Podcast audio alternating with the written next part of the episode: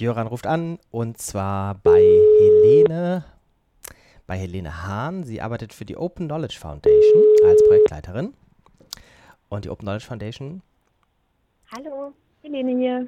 Hier spricht der Jöran. Grüße dich. Ich Hallo habe Jöran. gerade den Satz angefangen zu erklären, dass die Open Knowledge Foundation eine von mehreren Erfindern und Initiatoren von Coding Da Vinci ist. Mhm. Und das wäre dann auch schon gleich die Frage, was ist Coding Da Vinci im Besonderen und ein Kultur-Hackathon im Allgemeinen?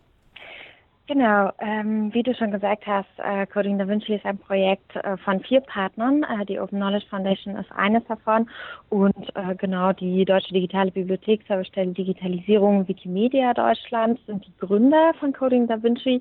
Wir haben das Projekt vor drei Jahren gestartet. Ähm, es ist ein Kulturhackathon, ist äh, im Grunde ein ganz normaler Hackathon, ein Entwicklertag, wo ähm, genau verschiedene Personen, die in irgendeiner Form technisch affin sind oder eben bestimmtes kulturelles Wissen haben, zum Beispiel Historiker sind. Und diese Personen kommen an einem Wochenende meist bei einem Hackathon zusammen und entwickeln dann ähm, kleine Projekte zu einer bestimmten Fragestellung und arbeiten bei einem Kulturhackathon mit eben Kulturdaten. Ähm, dabei kann alles Mögliche entstehen, äh, Webseiten, Spiele, Visualisierungen äh, mit ganz unterschiedlichen ähm, Ausrichtungen und Zielgruppen, also zum Beispiel für Kinder oder zur Nutzung von oder ähm, der Daten für die Institution oder für die ähm, tatsächlich breite Gesellschaft. Und Coding Da Vinci, was ist das im Besonderen? Ähm, das ist eine gute Frage. Ähm, Coding Da Vinci ist ein besonderer Hackathon in erster Linie, weil wir eben nicht nur zwei Tage, also ein Wochenende zusammenarbeiten, sondern gesagt haben, eigentlich wollen wir ein bisschen mehr experimentieren. Wir wollen Kulturinstitutionen mit technikaffinen Menschen aus der Community, aus der Open Data Community zusammenbringen und gucken, was eigentlich innerhalb von zehn Wochen ähm, bei der Zusammenarbeit rauskommt. Und bei Coding Da Vinci ist das so, dass Kulturinstitutionen offene Daten bereitstellen, das heißt Sammlungsdaten, Archivdaten, Bibliotheksdaten, Theaterdaten ähm, und dann eben gemeinsam mit der Community Projekte entwickeln, Ideen entwickeln, diese vorstellen und dann gemeinsam ähm, daran arbeiten. Und am Ende, es gibt immer eine Auftaktveranstaltung, wo eben Daten vorgestellt werden, sich die Teams finden und ähm, genau äh, die Projekte schon anfangen, sich sozusagen zu entwickeln oder erste Ideen ähm, ja, zusammengetragen werden und man einfach bestimmt, in welche Richtung geht das eigentlich, was wollen wir eigentlich erreichen, ähm, was soll das eigentlich sein, unsere App oder was visualisieren wir zum Beispiel.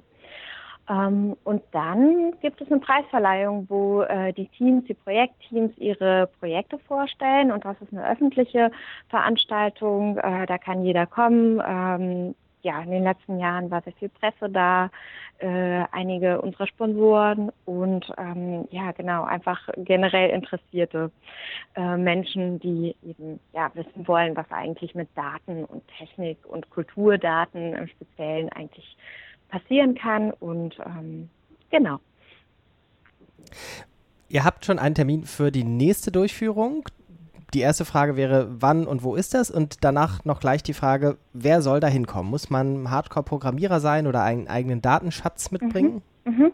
Genau, dieses Jahr, ähm, also wie ich gerade gesagt habe, Jöran, äh, vor zwei Jahren haben wir also 2014 Coding Da Vinci gestartet und äh, das war ein äh, längerer Hackathon, den wir zweimal im Grunde wiederholt haben. Ähm, die Veranstaltung fand in Berlin statt und äh, weil wir eben sehr, sehr viel, sehr viele Stimmen, sehr, sehr viele Menschen ähm, vor Ort hatten, die sich beteiligt haben ähm, und extrem viele Daten und sehr viele Projekte äh, entwickelt wurden, haben wir dieses Jahr gesagt, okay, also Coding Da Vinci als bundesweiter äh, Kulturhackathon ähm, wird dieses Jahr erstmal nicht stattfinden, sondern wir planen eine Weiterentwicklung des Formats für das nächste Jahr, damit wir eben ja ähm, das Interesse letztendlich äh, äh, und, und die Möglichkeiten, die Coding Da Vinci überhaupt bietet für beide, also Kulturinstitutionen und, und die äh, Entwickler-Community, ähm, da halt nochmal auszuschöpfen und nochmal genau zu überlegen, wo, wo kann man das Format weiterentwickeln, welche anderen Angebote können wir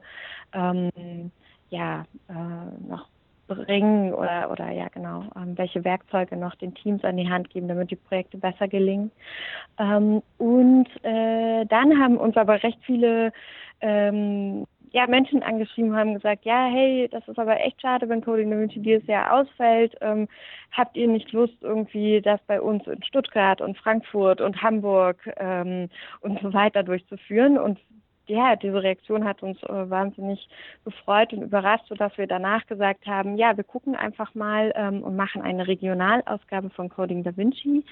Und ähm, unser ja, ähm, Pilotprojekt äh, wird jetzt erstmals in Hamburg stattfinden am 17. 18. September. Ähm, es ist äh, Coding Da Vinci Nord ist ähm, ja die Regionalausgabe von Coding Da Vinci und wird organisiert von ähm, Menschen, die sich äh, ja institutionsseitig engagieren, aber auch sehr vielen Freiwilligen.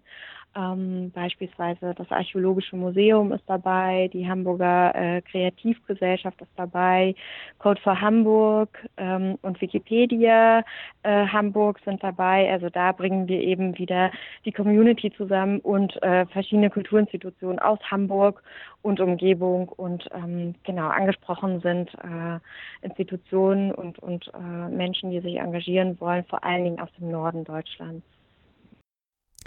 Wer sich jetzt dafür weiter interessiert, findet wo Informationen? Am besten man geht auf codingdavinci.de und wenn man Fragen hat, dann kann man an nord.codingdavinci.de schreiben und bekommt dort ganz viele Infos. Alles klar. Da schreiben wir nochmal unten drunter. Alles Gute in der Vorbereitung und dann bei dem Hamburger Event. Wir sprechen bestimmt nochmal. Mir ist gerade eingefallen, wir haben ja auch 2014, ich glaube, ein Video-Interview damals gedreht zur ersten Ausgabe. Mal gucken, ob ich das noch finde und äh, verlinken kann. Ja, ganz genau. Das war ähm, unsere allererste Veranstaltung. Da hattest du, äh, da hatten wir beide genau ganz, ganz am Anfang gesprochen, bevor es überhaupt losging. Und seitdem ist eben sehr, sehr viel passiert. Und ja, über die Entwicklung okay, freuen wir uns auf jeden Fall sehr verlinken wir unten drunter mit der Überschrift aus den Archiven oder so ähnlich. Alles klar. Sehr schön. Also, alles Gute, bis zum nächsten Mal. Danke, Jöran, bis bald. Ciao.